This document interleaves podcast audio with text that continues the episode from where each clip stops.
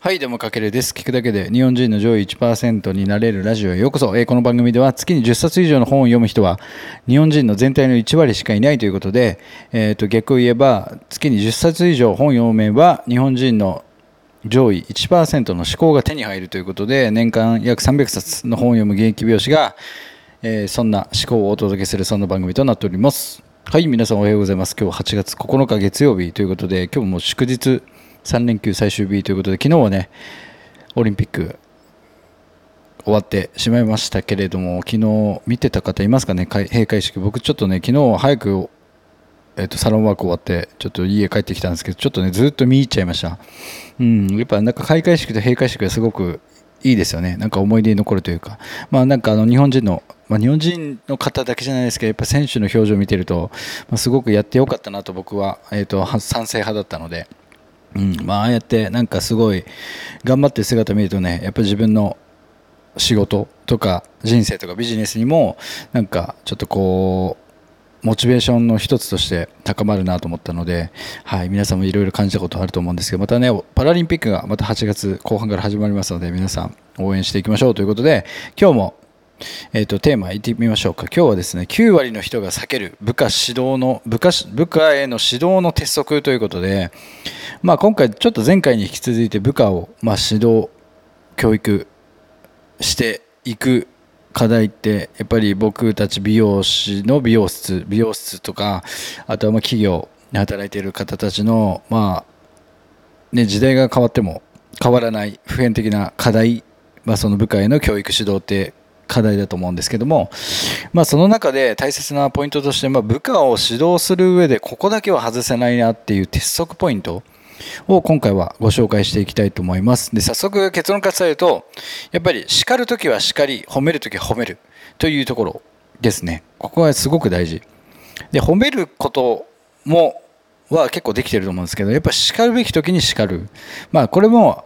ただ叱るんじゃなくて相手が納得するように叱る。っていうことがめちゃくちゃ大事でここはやっぱ部下指導とか教育するための鉄則として外せないポイントだと思ってます。ただやっぱり分かってはいるけど9割の人が避ける原因ってこれ結構なかなか難しくて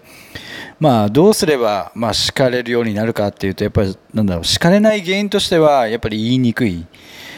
まあねその関係が気まずくなるとかあとそういった、なんかすごいイライラそれ言わなきゃなってしてるんだけどいざ目の前になると言えないみたいなまあいっかみたいな消極的になっちゃう。まあ叱るっていうのは結構パワーもいることなので、うん、頭の中で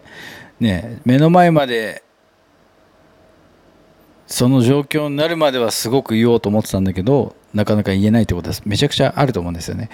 でまあ、なぜ言えないかって裏返してみるとやっぱりもしかしたら普段から、まあ、その子に対して、まあ、その子とかに密なコミュニケーションを、まあ普段から取っているかいないかって結構変わってくると思うんですよね。要はねあんまり普段からコミュニケーション取ってないのにいきなりなんか叱っても「は何この人」みたいな感じになったりとか普段からちょっとこうお互いの親密にこうある程度ねコミュニケーションが取ってれば言いやすい環境って作れると思うんで、まあ、それを作るか作んないかってその叱る本人がちゃんとそういうコミュニケーションというかなんだろう事前準備を取ってるかっていうのはすごく大事だと思うんですよね。あとは自分が自ら率先してチームで動いてたり、まあ、会社で動いてたりしていくのも、まあ、その叱るべき時に叱る時にその言いやすい環境を自分で作る上ではすごく大事かなと思ってて結局自分が何もしてないのにただ怒るだけっていうのも相手は絶対納得しないですよね。ここで言う叱る時は叱るっていうのはやっぱ相手が納得するように叱る。でその納得の中にはただ目の前の、まあ、その子がね悪いからこそ叱るんですけどもじゃあそれ以外の部分でじゃああなた何もやってないじゃないですか。普段から別に話してもくれないのでこういう時だけ叱られてもみたいなね、雰囲気とか、まあ、あの部下ってやっぱり先輩のあらを絶対見るので、まあ、そういうところがなんだろうないようにもう何も言えない状態をやっぱ普段から自分が行動して作っていかないと結局言えない。でそれができてないからこそ叱る時に多分叱れない唯一の原因なんじゃないかなと思ってるんで、まあ、そこら辺かな。であとはもうねいつ辞めてもいい覚悟とか自信を持つっていうのはすごく大事ですよね。うんまあ、言って気まずくなる中であの人嫌なんでやめさせてくださいとかもしね次口上の人に言われてもまあそれぐらいでそういうなら別にやめてもいいかなみたいな感じでちょっとこうなんだろうラフな気持ちで考えておくとすごくいいんじゃないかなと思ってます。なのでまあ結論なんだろう叱らないっていうのは結局多分自分のことしか考えてない証拠。でしかも自分が何もやってないからこそまあ言ってもなみたいな感じになってしまう。だから普段から叱れると叱り時に叱るべき状況をちゃんと作れるように普段からその土台を築き上げておくってことは本当に大事だと思います。で叱らないっていうのはやっぱ自分のことしか考えてないし、まあ、その子のこと本当に考えてるならちゃんと叱るべき。でまあなんだろう嫌われる勇気っていう本も流行ったようにやっぱりその嫌われる勇気を持つってことが大事。で結局は言ってしまえば結局その時は気まずいかもしれないですけどもやっぱりね人生その瞬間だけじゃないので、まあ、その後があるので、まあ、その後がこうねストレスノンストレスで健全であればそのためのこの瞬間瞬間の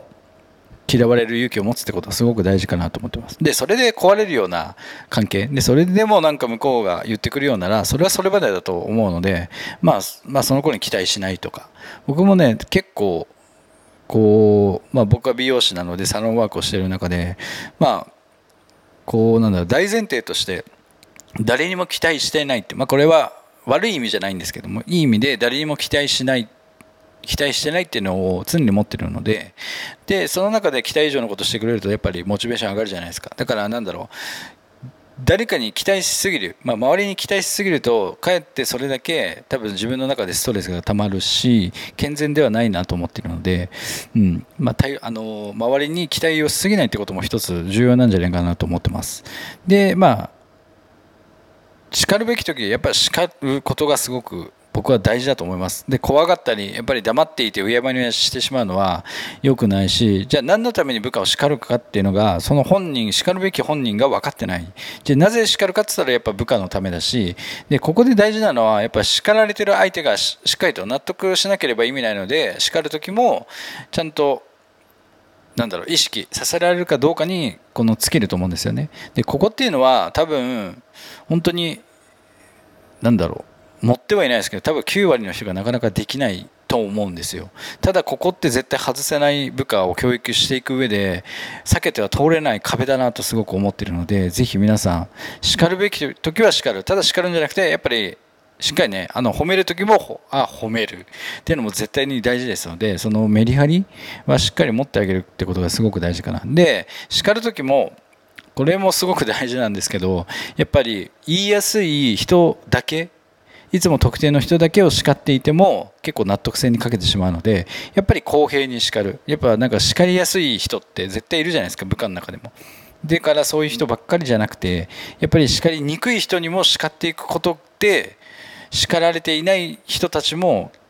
結構こう背筋がピシッとするというかがすごく大事になってくるのでじゃあそのためにはじゃあ自分は日頃からどういう行動ができてるかなっていうのを考えて常に叱るべき時に叱れるシチュエーションを作るための普段からの、ま、コミュニケーションだったり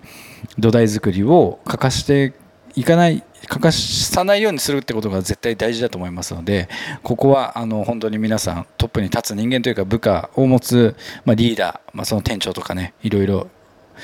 管理する立場の人は覚えておいていただけたらなと思いますので、ぜひ頑張りましょう。はい、というわけで今回は9割の人が避ける部下指導の鉄則ということでお届けさせていただきました。何かあなたの中で少しでも